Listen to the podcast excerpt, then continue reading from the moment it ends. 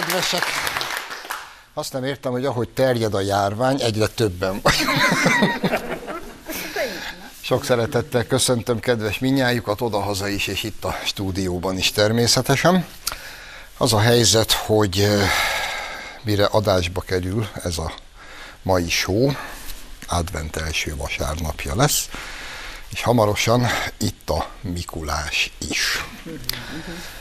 Itt a Mikulás, nem tudom, önöknél ez hogy volt nálunk gyerekkoromban, mikor jött a Mikulás, akkor mindig jött a Mikulás egészen hat éves koromig. Akkor elmentem általános iskolába, 1939 kicsit durva lett volna.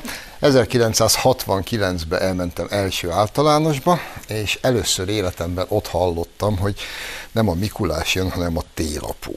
És akkor én hazamentem, és mondtam, hogy nem sokára jön a télapó, és akkor a nagymamám meg a szüleim mondták, hogy nem kisfiam, hozzánk nem a télapó jön, hozzánk továbbra is a Mikulás bácsi jön, és akkor ez úgy, igen, valahogy egy pár év múlva ez egy olyan megint olyan ki nem mondott vízválasztó volt. Az ember tudta, hogy aki ez a télapó jön, ahhoz a télapó jön, aki ez a Mikulás jön, az a Mikulás jön, az két külön világ. E, mostanában a dolog egyszerűsödik. Tök mindegy, hogy a télapó jön, vagy a Mikulás jön, ugyanis a télapó meg a Mikulás mostanában más dolgokat csinál. Mindjárt bele is kukkantunk.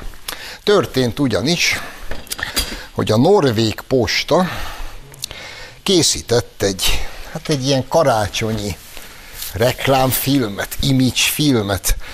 Minden évben készítenek, mint kiderült, a, a Norvég posta egy ilyen image filmet, ami nyilván arról szól, hogy ők, mint Norvég posta, a karácsonyi ünnepek alatt is dolgoznak és hordják a leveleket, meg az ajándékokat.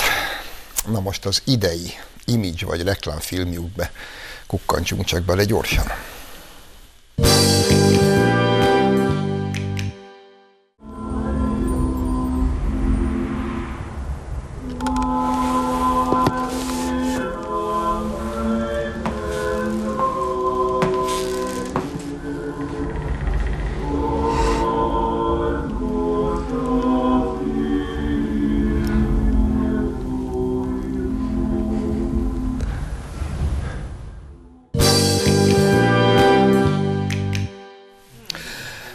Kollégáim megkímélték önöket a végkifejlettől.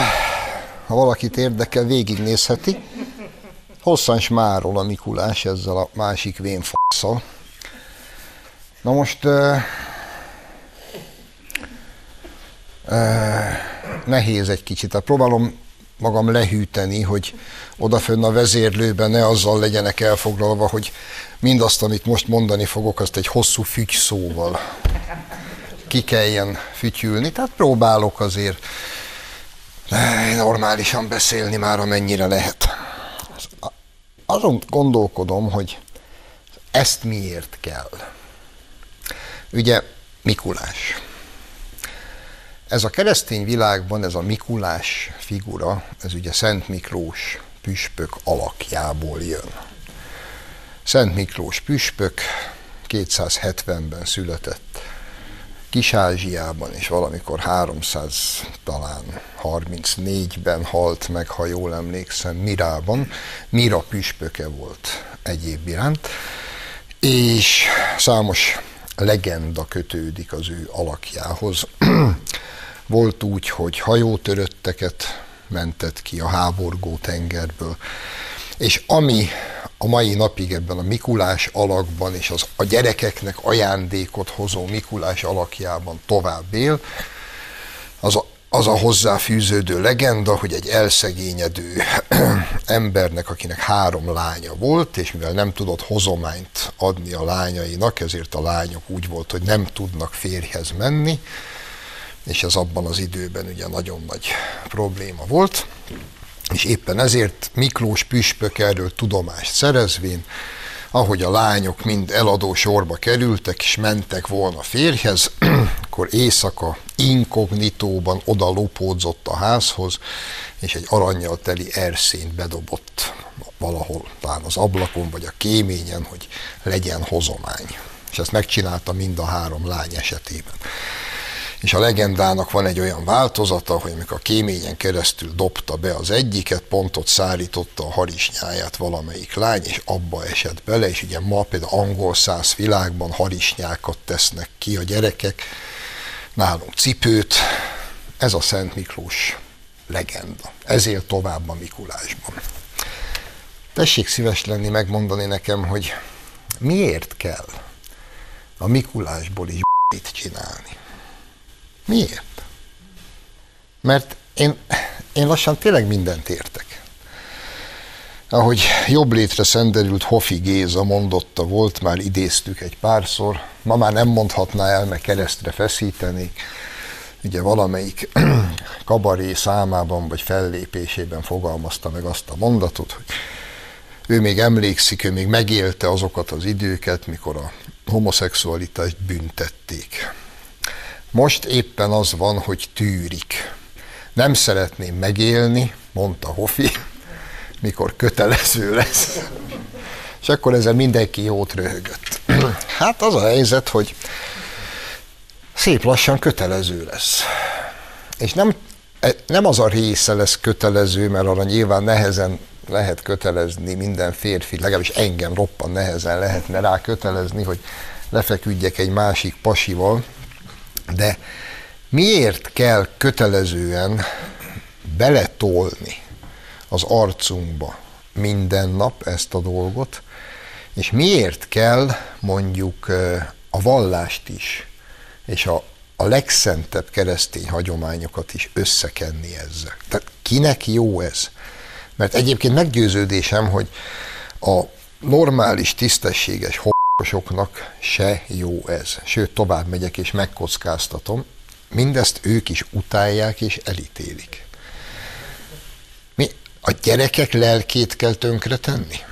Mert tényleg a másik dolog, amin gondolkoztam, hogy ha nekem most lenne kiskorú gyerekem, ilyen három-négy év forma, és Norvégiába élni, és így várnánk a Mikulást. És ugye én, mint szülő, hát visszaemlékszem, három fiúgyereket neveltünk föl, hát voltak kicsik, és akkor két-három évesen már ugye jön a Mikulás, várjuk a Mikulást. Jön, jön a, varázslatot kell csinálni. Először a Mikulást várjuk, aztán a Jézuskát várjuk. És az csoda, az varázslat. Ahogy nekem a szüleim és a nagyszüleim megteremtették a csodát és a varázslatot, én igyekeztem pont ugyanúgy megteremteni a saját gyerekeimnek. És most, most lenne egy három éves vagy négy éves gyerekem, és norvég lennék, és mondjuk ő megnézné a tévébe ezt, mert ott ezt tolják reggeltől estig. Akkor mi maradna a csodából? Mit mond ma egy normális norvég apa a három-négy éves gyerekének? Hogy nyugi kisfiam, hát még egy kicsit pár évet vársz, jön a Mikulás bácsi, és téged is meg fog d***ni. Mi? Mi a mondat? Mit kell mögé tenni? És hogyha idén a Mikulás bácsi is máról, egy véremberrel, jövőre, kérdezni, mert nyilván jövőre is készül majd image film. Jövőre mi lesz A Jézuskát fogjuk meg jövőre? És ahhoz fogunk tapsikolni? És akkor majd mindjárt kicsit a pedofilokat is elkezdjük bevonni a tolerálandók körébe? Miért? Kinek jó ezt tessék szíves lenni mondani? Látom, hogy pont úgy néznek rám, ahogy én önökre. Vérlázító. Vérlázító, és ez a jó Isten ne adja, hogy igazam legyen. De ez előbb-utóbb vissza fog ütni. És kiszámíthatatlan, hogy hogy fog visszaütni. De hogy a társadalom normális fele föl fog egyszer, méghozzá szerintem a közeljövőben lázadni, és az a lázadás lehet, hogy borzasztó lesz. Abban biztos vagyok. Úgyhogy üzenném, hogy ezt baromi sürgősen hagyják abba, amíg még megtehetik. És akkor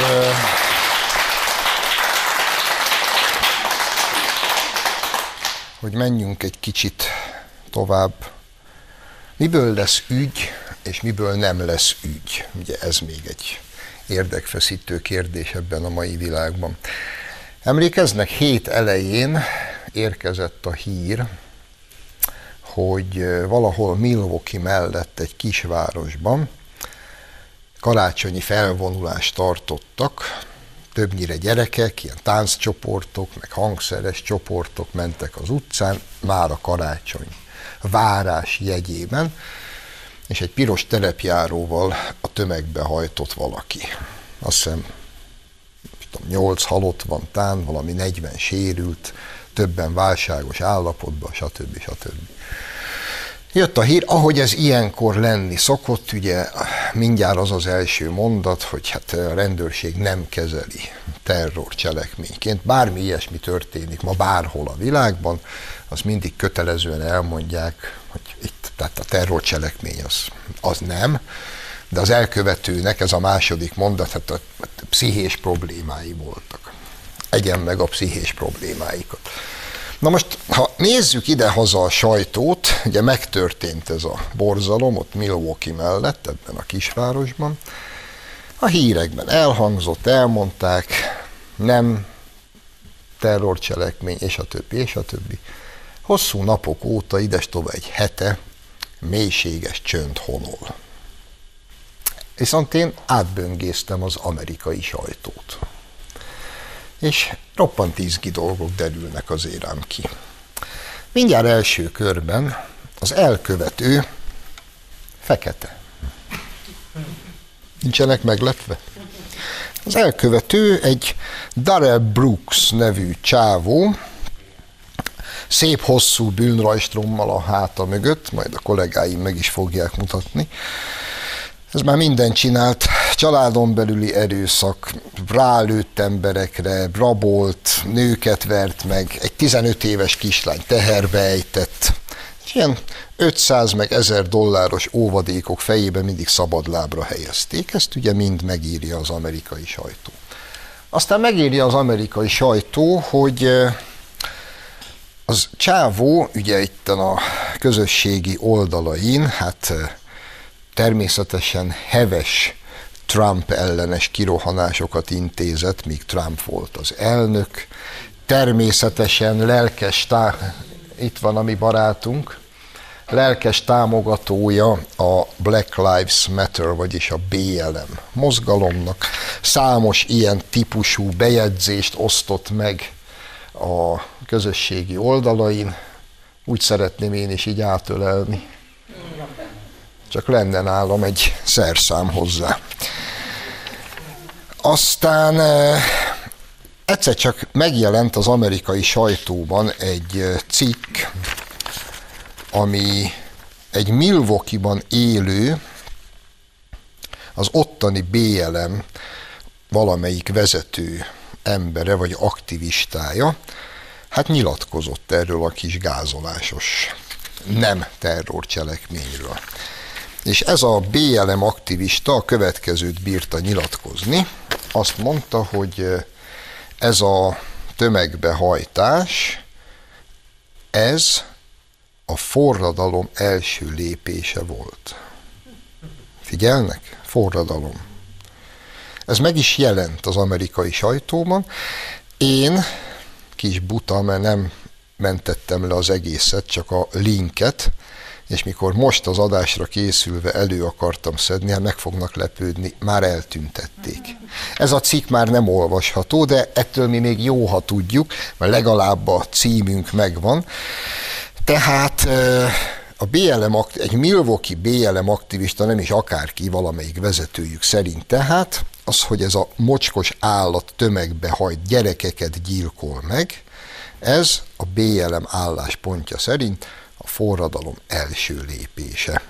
Itt tartunk most, az Egyesült Államokban. És azért itt az elmúlt hónapokban, itt az adásban is többször elmélkedtem én már arról, hogy az Egyesült Államok a polgárháború szélén táncol. De ha most önök beleképzelik magukat egy pillanatra. Egy fehér, középnyugati, úgynevezett rednek, ugye ez a gúny nevük a középnyugati, elsősorban farmer, gazdálkodó, meg kisvárosi amerikaiaknak, ugye a liberális, keleti, meg nyugati partvidéki dékek, azok rednekezik, mint nálunk tudják, a, a parasztozás. Na, ugyanez a rednekezés, ez a rednek, ez a vörös nyakú, mert állandóan süti a nyakát kinn a földeken a nap, és akkor leég. Ettől rednek. Képzeljék bele magukat egy ilyen rednek helyébe, amikor lassan két éve fosztogatás, rablás, ha üzlete van, akkor úgy megy kinyitni reggel, hogy az automata gépkarabé már ott van a vállán, mert sose lehet tudni, hogy éppen aktuálisan mikor jön néhány kedves B-elemes csávó, hogy kifosszák. Fosztogatás, rablás, gyilkosságok, rendőrgyilkosságok, ok nélkül fehéreket elkapnak, összevernek, feketék arra kényszerítenek az utcán fehéreket, hogy térdeljenek le és csókolgassák a bakancsukat. Közben ezzel párhuzamosan az ömlik minden médiából, hogy a fehér ember mocskos, rasszista szemét, mindent és mindenkit meg kell tagadni. Igen, itt zajlik ez a kis elképesztő jelenet sor. Szóval mindent és mindenkit meg kell tagadni, ledöntik az amerikai történelem hőseinek szobrait, most aktuálisan egyetlen amerikai hős van, egy többszörös rabló, aki terhes nő, egyebek mellett terhes nőket fosztott ki úgy, hogy a nagy pocakjukhoz szorította a fegyverüket, aztán egy rendőri intézkedésnél meghalt, teszem mindjárt hozzá, azóta, hogy meghalt, egy ilyen picivel jobb hely a világ, ő az aktuális hős az Egyesült Államokban, ahol egyébként elcsalják a választást, ahol egy szundikáló, fingogáló öreg bácsi, a friss amerikai elnök. Önök nem töprengenének el, így mondjuk redneckként ott a középnyugaton, és mondjuk egy ilyet halva, hogy éppen gyerekeket öl meg egy ilyen mocskos lepra telep, amire az a válasz, hogy ez a forradalom első lépése. Nem érzik úgy, hogy ahogy ez a színházi dramaturgiában lenni szokott, ha ott a fegyver a színpadon, az előbb-utóbb el fog sülni. És előbb-utóbb egy ilyen rednek nem fogja tovább bírni, és tűrni. És az is lehet, hogy egyébként teljesen ok nélkül és teljesen indokolatlanul, ráadásul ahogy az ilyenkor sajnos lenni szokott, egy teljesen ártatlan feketét fognak először lelőni. És az lesz majd olaj a tűzre. De hogy ezt nem lehet így csinálni, és hogy ebből felfoghatatlan és felmérhetetlen iszonyat lesz, ezt ugyanúgy állítom, mint azt, amit mondtam az elején. Lehet itt egy darabig szórakozni, lehet a Mikulásból, meg majd a kis Jézuskából jövőre most csinálni, vidám image filmekbe, de ha egyszer a normális emberi világnak ebből elege lesz, annak beláthatatlan következményei lesznek és a normális Amerika sem fogja az idők végezetéig eltűrni, hogy ezek a mocskok azt csináljanak vele, amit akarnak. Úgyhogy ezügyben is csak figyelmeztetni tudunk. Ha nem fejezik be, méghozzá nagyon gyorsan és nagyon radikálisan nem fejezik be, és ezeket nem vonják ki a forgalomból mindet, egyszer és mindenkorra, engem aztán nem érdekel, hogy hogy, de örökre, annak is beláthatatlan következményei lesznek. Most tartunk egy rövid szünetet, aztán Kövér László lesz a vendégem.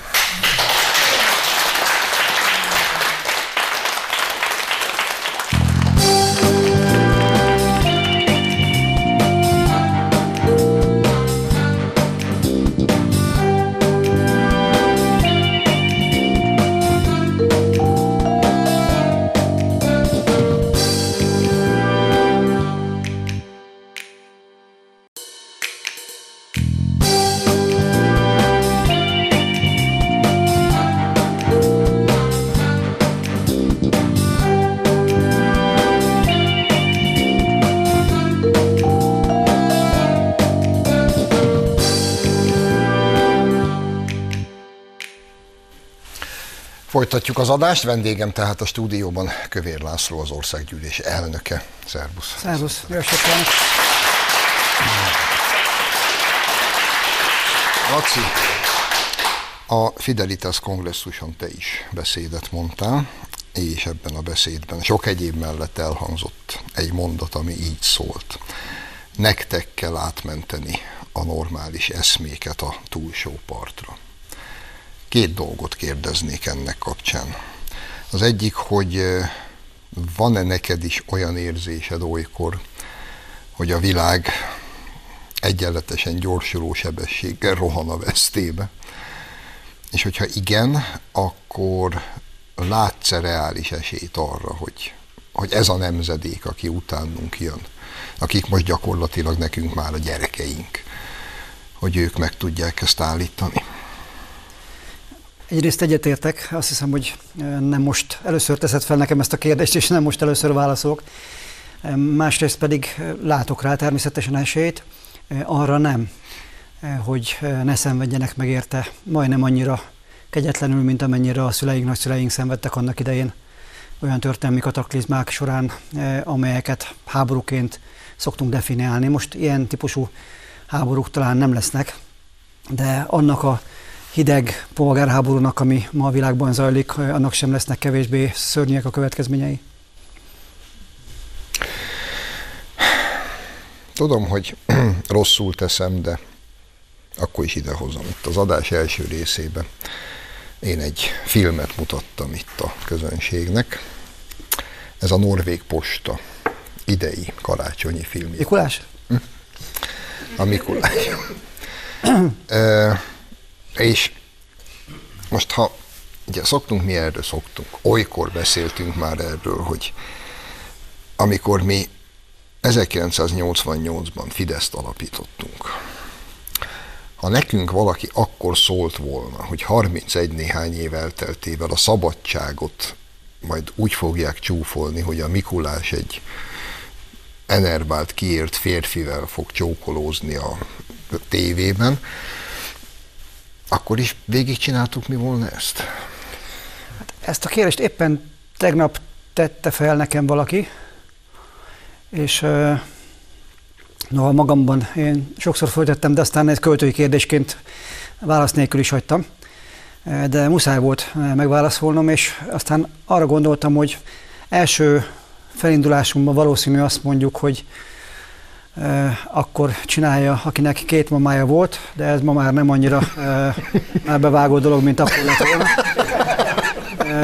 Aztán utána egy kicsit belegondoltunk volna abba, hogy de nem, hát arra rendeltettünk, és nem mint valami kiválasztott kasztnak a, a tagjai, hanem egyáltalán emberként arra rendeltettünk, hogy próbáljunk a világban ellenállni a gonosznak, és valamit cselekedni a, a jóért, tehát valószínű, hogy akkor is belefogtunk volna. Valószínűleg hogy sokkal okosabbak lettünk volna, és bölcsebbek lettünk volna, és jó néhány kerülőutat, csapdát így talán sikerült volna elkerülni. De hogyha most visszafelé nézzük az elmúlt 30 valány évet, és azt vizsgáljuk, hogy, hogy mennyiben lett volna más Magyarország, uram, bocsá, engedjem meg magamnak ezt a, ezt a talán önteltnek hangzó gondolatot, mondatot, mennyiben lenne Európa képe más a Fidesz nélkül, mi nélkülünk, Orbán Viktor nélkül, azok nélkül, akik bennünket támogattak az elmúlt 30 évben, akkor sajnos nem tudunk más következtetésre jutni, mint hogy már régen befejeződött volna az a küzdelem, ami most zajlik ellenünk, és amiben mi még talpon vagyunk a, a nyerés esélyével. Tehát én azt mondom, hogy persze, na, na, sőt, lehet, hogy akkor még inkább küzdöttünk volna, csak nem pontosan úgy láttuk volna. Az ellenség barát felismerő rendszerünk valószínű kicsit differenciáltabban működött volna, mint annak idején. De még azért a Mikulás ne hagyjuk szegényt szó nélkül, mert azért én várom a katolikus egyház képviselőinek, de nem csak a katolikus egyház, minden jó érzésű keresztény embernek a tiltakozását, beleértve magamat is, mert elnézést nem a Krampusból űznek gyalázatos tréfát, hanem Szent Miklósból. Tehát Szent Miklós emlékét gyalázzák meg, és köpnek mindarra a hagyományra, ami ebből fakadt évezredeken át. Tehát én azt gondolom, hogy ez nem egy egyszerű olcsó poén, amit egy államinak nevezett cég, meg média megenged magának, hanem ez a legocsmányabb keresztény gyalázás, ami az utóbbi években persze már megszokottá válik, de ha, ha úgy, úgy is elkedünk, mint ez a mindennapok része lehetne, akkor persze az is lesz előbb-utóbb. Azért Ma majdnem azt mondtam, hogy azért örülök, hogy ezt mondtad, be nem lehet ennek örülni, de ilyenkor mindig megbizonyosodom, hogy egyfele gondolkodunk, mert itt az adás első részében én pontosan ugyanezeket mondtam el. Hogy nem láttam. El, Egy tudom, szóra. tudom, hogy igen, azon próbáltam elmékedni, hogy amúgy meg kinek jó ez. Mert biztos vagyok benne, hogy a normális, tisztességes, homoszexuális fele barátainknak sem jó, sőt, őket ugyanúgy felháborítja. Ebben én biztos vagyok. Én is, én is. Tehát a, na jó, hagyjuk. Mindegy, hagy... Három pont. Hagyjuk is. De még egy kicsit maradjunk az identitásnál, mert itt nem egyszerűen szerintem arról van szó, hogy túlbuzgalomból, aljas ostobaságból elkészül ez a film. Szerintem ez egy szép hosszú trendnek az egyik befejező állomása. Nevezetesen ezt a nyugati embert minden létező identitásától meg kell fosztani. És ez szerintem a vallási identitás elvétele már rég befejeződött, a nemzeti identitás elvétele remekül halad, és éppen most szügyig rázolunk a nemi identitás elvételében is, és több identitás meg nincs. Mégis mi volna amúgy az európai identitásunk alapja, ahova mondjuk a mi fiaink és gyerekeink nemzedékének vissza kéne találni? Hát nem hiszem, hogy közhelyek nélkül megúszhatjuk a választ. Hát Mindaz, hát, amit elvettek, nem? Mindaz, amit elvettek, de, de hadd próbáljuk másképp válaszolni. Tehát 11 éves korunkban, amikor történelmi vizsgára készültünk, mondjuk érettségére, vagy amikor faltuk a, a történelmi regényeket, még kisebb korunkban, amikor ott üldögéltünk vasárnap délutánonként a, a tévé előtt, és vártuk a, a történelmi sorozatokat, legyen szó az Ivanhoe-ról, a Robin Hoodról, a, a Rózsa Sándorról, a Tenkes kapitányáról, vagy mit tudom én miről, akkor valami motoszkált a fejünkbe, hogy na, ne, szeretnénk az identitásunkat meglelni, vagy, vagy, vagy ez úgy volt, hogy mint például konkrétan én elmesélhetném, hogy üldögéltem ott a Sparhelt pislákoló tüze mellett hosszú téli, meg őszi estéken, lámpa, lámpa kapcsolás nélkül, és hallgattam a Sámlin az öregek beszélgetését, és akkor ők beszélgettek minden az első világháborúról, a kommunről, a két világháború közötti dolgokról, a második világháborúról, aztán 56-ról, meg sok mindenről, aztán úgy az ember lett, aki lett, olvastak neki meséket, verseket, megtanították imádkozni, vagy nem. Tehát föl, találkoztunk a kommunista iskola rendszerben tisztességes normális gondolkodású tanárokkal, akik nem ideológiát akartak semmiképp a fejünkbe tömni, hanem valódi emberi értékeket, és megtalálták a módját annak, hogy meghagyják közben a szabadságunkat, hogy 21 néhány éves vagy 30 éves fejünkre 88-ba el tudjuk dönteni, hogy akkor mit tulajdonképpen szeretnénk. mit is szeretnénk. Tehát igen, az ember mi voltunkat akarják elvenni. Tehát ugyanis valóban, ahogy mondtad, ezen kívül nincs identitás. Tehát, hogyha ezt sikerül elvenni az emberektől, akkor megszűnnek embereknek lenni abban az értelemben, ahogy ezt több ezer éven keresztül gondolta magáról az emberiség egyébként. Amikor optimistább hangulatom van, akkor azt szoktam gondolni, hogy azért az európai embereket, és most messze lépjünk túl Magyarország határai. Az európai embereket szerintem Portugáliától Szentpétervárig ezerszer több dolog fűzi össze, mint amennyi elválasztja. Ehhez képest a mai világ tényleg el tudja azt hitetni, hogy nekünk már lassan semmi közünk egymáshoz. Hát az azért van, Zsolt, mert az a szürke állomány, amelyik 1990-ben a kulturális fölényével tüntetett, most a morális fölényről, amit hirdettek, ne is beszéljünk, ami tulajdonképpen már akkor is része volt egy globális vagy európai hálózatnak, csak nem tűnt ez annyira akkor még egyértelműek nyilvánvalónak. Az tulajdonképpen az elmúlt 30 évben a kultúrától akart megfosztani bennünket. És ez, ez jelentős mértékben sikerült is.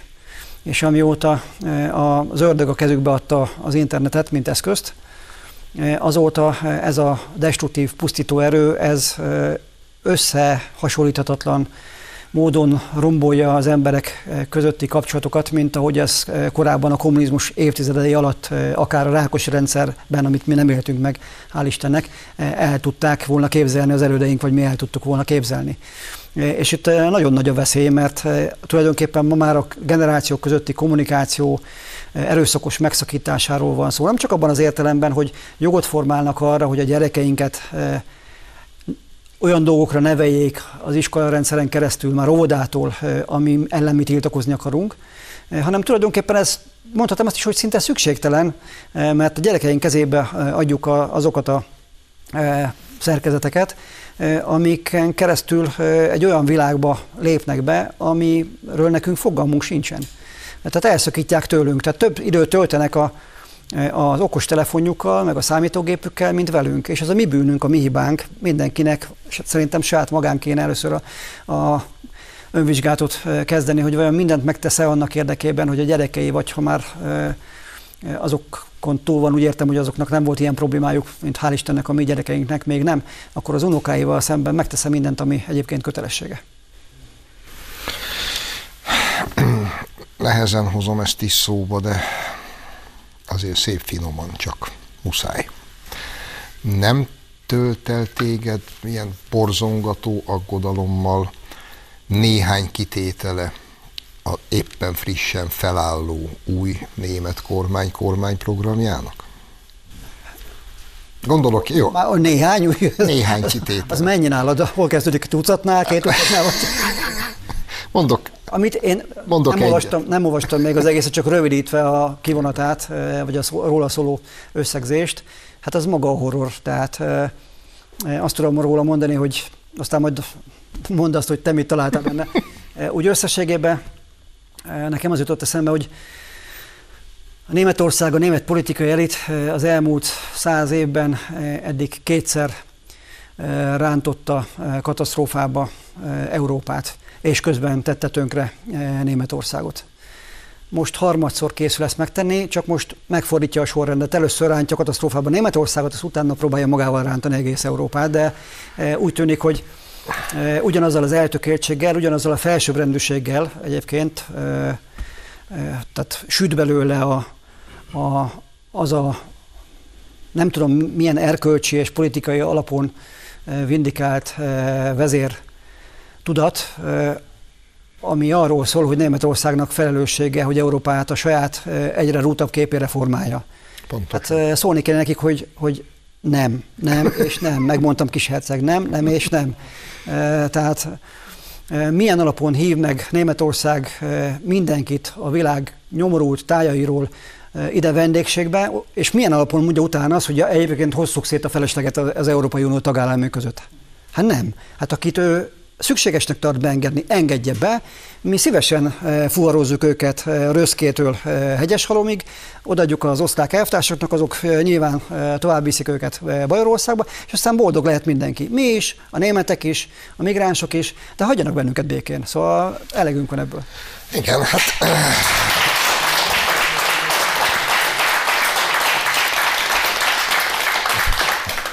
nyilván nem fogok vitatkozni. Nekem egy másik mondat ütötte meg a fülemet először, ami úgy szólt, hogy a német népnek történelmi felelőssége, írták bele az új kormányprogramba, hogy egész Európában elterjesszék a új családmodellt, hogy minden család, minden együttélés, meg az LMBTQ jogok, ez volna most a német nép történelmi küldetése. Jó mi? ne, pont. Jó, bocsánat, azért miközben talán a személyes ismerettségeink alapján is sejthetjük, hogy nem biztos, hogy ezt tekintetben a német nép többsége osztja ezt az álláspontot, de az a helyzet, hogy a német nép többsége ezekre a pártokra szavazott. Tehát azért most én szeretném ám látni a, a, azoknak a SZOSZDEM szavazóknak az arcát, meg FDP szavazóknak az arcát, amikor úgy lapozgatják a német koalíciós programot, hogy vajon erre szavaztak-e. De hát a demokrácia egy veszélyes üzem, ezt a mieinknek is mondom itthon. Tehát ki mit szakít, az szagolja. Tehát jó lesz vigyázni jövő áprilisban. No, akkor térjünk is a maradék négy percünkre egy kicsit haza. Én most már lassan három napja, négy napja álmatlanul hánykolódok, és próbálok megfejteni egy gondolatmenetet. Ez a gondolatmenet Márkizaj Péterhez kötődik. De muszáj tényleg, de van, van, van még... van, ezt az egyet muszáj. Ó, oh, is akar is. Tehát most, hogy hetek óta hallgatjuk Anonymous feldolgozásában ezeket a hangfelvételeket, Gansperger, Bajnai, az egész városházi menedzsment megbeszéli, hogy kit mennyiért, hol, kinek kell visszaadni, és mit kell eladni, meg hogyan. Előállt Márkizaj Péter, és átvágta a Gordimszi csomót, mert azt mondta, hogy az egészet a Fidesz akarja megvenni az oroszok segítségével. Resztegessünk erre egy pár mondatot azért kérlek. Békemberek, Béke. ürgebőrbe varva, nincs új a nap alatt. Tehát. Jó, de akkor azért próbálom megfejteni a Márkizaj féle gondolatmenetet, és kérlek, segíts nekem ebben. Mert ha Márkizaj Péternek igaza van, ez nem kevesebbet jelent, mint sem azt, hogy Karácsony Gergely, Bajnai Gordon, Gansperger Gyula és a teljes városházi vezetés a Fidesz, illetve az oroszok embere. Jó, de bocsáss meg, és ebben mi az újdonság? Tehát uh, már, most komolyan kérdezem, hát évek óta uh, van, aki viccesen, van, aki pedig félkomolyan szövegeti azt az összeesküvés elméletet, mely szerint Gyurcsány is a mi emberünk. Uh-huh. És egyébként valóban. Eh, tehát bizonyos szempontból, bizonyos szempontból sosem lett volna a keresztény konzervatív oldalnak, sosem lett volna ez egy erős túlzás, mert a baloldalnak is volt, Na, szóval sokkal nehezebben lett volna háromszor egymás után kétharmados parlamenti többsége, eh, hogyha nincs ő, meg az, amit ő előtte művelt eh, az országgal. Tehát eh, a Jóisten útjai kifürkészhetetlenek. 2002-ben tragédiának gondoltuk mindazt, ami bekövetkezett, és 2010-ben is annak tűnt, sőt, még 2012-ben is annak tűnt, és ma is annak tűnik, tehát nehogy véletlenül félreértsük azt, amit eh, mondani akarok. De így adatott meg az a lehetőség, Eh, hogy eh, egy válságkezelés után eh, az országot újjáépítsük, és olyanná építsük újjá, amilyen 1990 óta kellett volna, hogy építsük közös erővel. Hogy miért nem így történt abban a 20 esztendőben, ami 2010-et megelőzte, hát arra azt hiszem, hogy mindannyian emlékszünk, mert már 1990-ben sem volt meg a politikai elitben legalább a, a hazában és a családban való közös meggyőződés összekötő ereje. Hát Istenről már akkor se beszélhettünk, mint közös alapról, az Istenhitről, de, de legalább legalább látszott szerint egyébként 20 éven keresztül ez megvolt, de valójában a háttérben soha nem volt igazi demokratikus meggyőződés velünk szemben a posztkommunisták és a liberálisok részéről.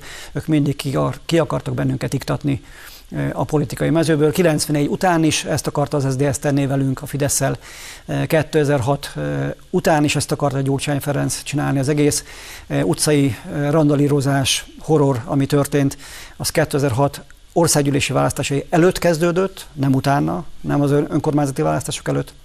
És az volt a célja, eh, hogy miután nyilvánvalóan eh, ellenféllel szemben nem nyerhetik meg a 2010-es választást, eh, az ellenfelet ki kell iktatni a legitim politikai mezőből, egy olyan polgáros háborús helyzetet kreálva, amiben a felelősséget egyértelműen ránk lehetett volna lőcsölni.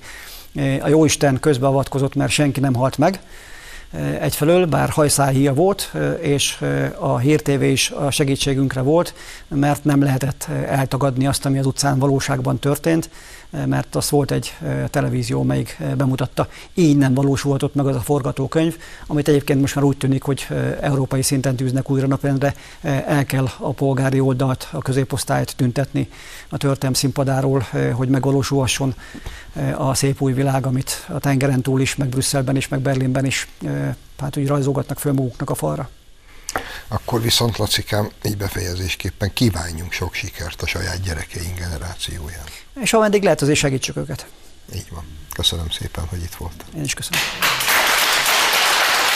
Önöknek köszönjük. Önöknek pedig köszönjük a megtisztelő figyelmet. Jövő héten a szokott időben várom Önöket. Minden jó. Viszontlátásra.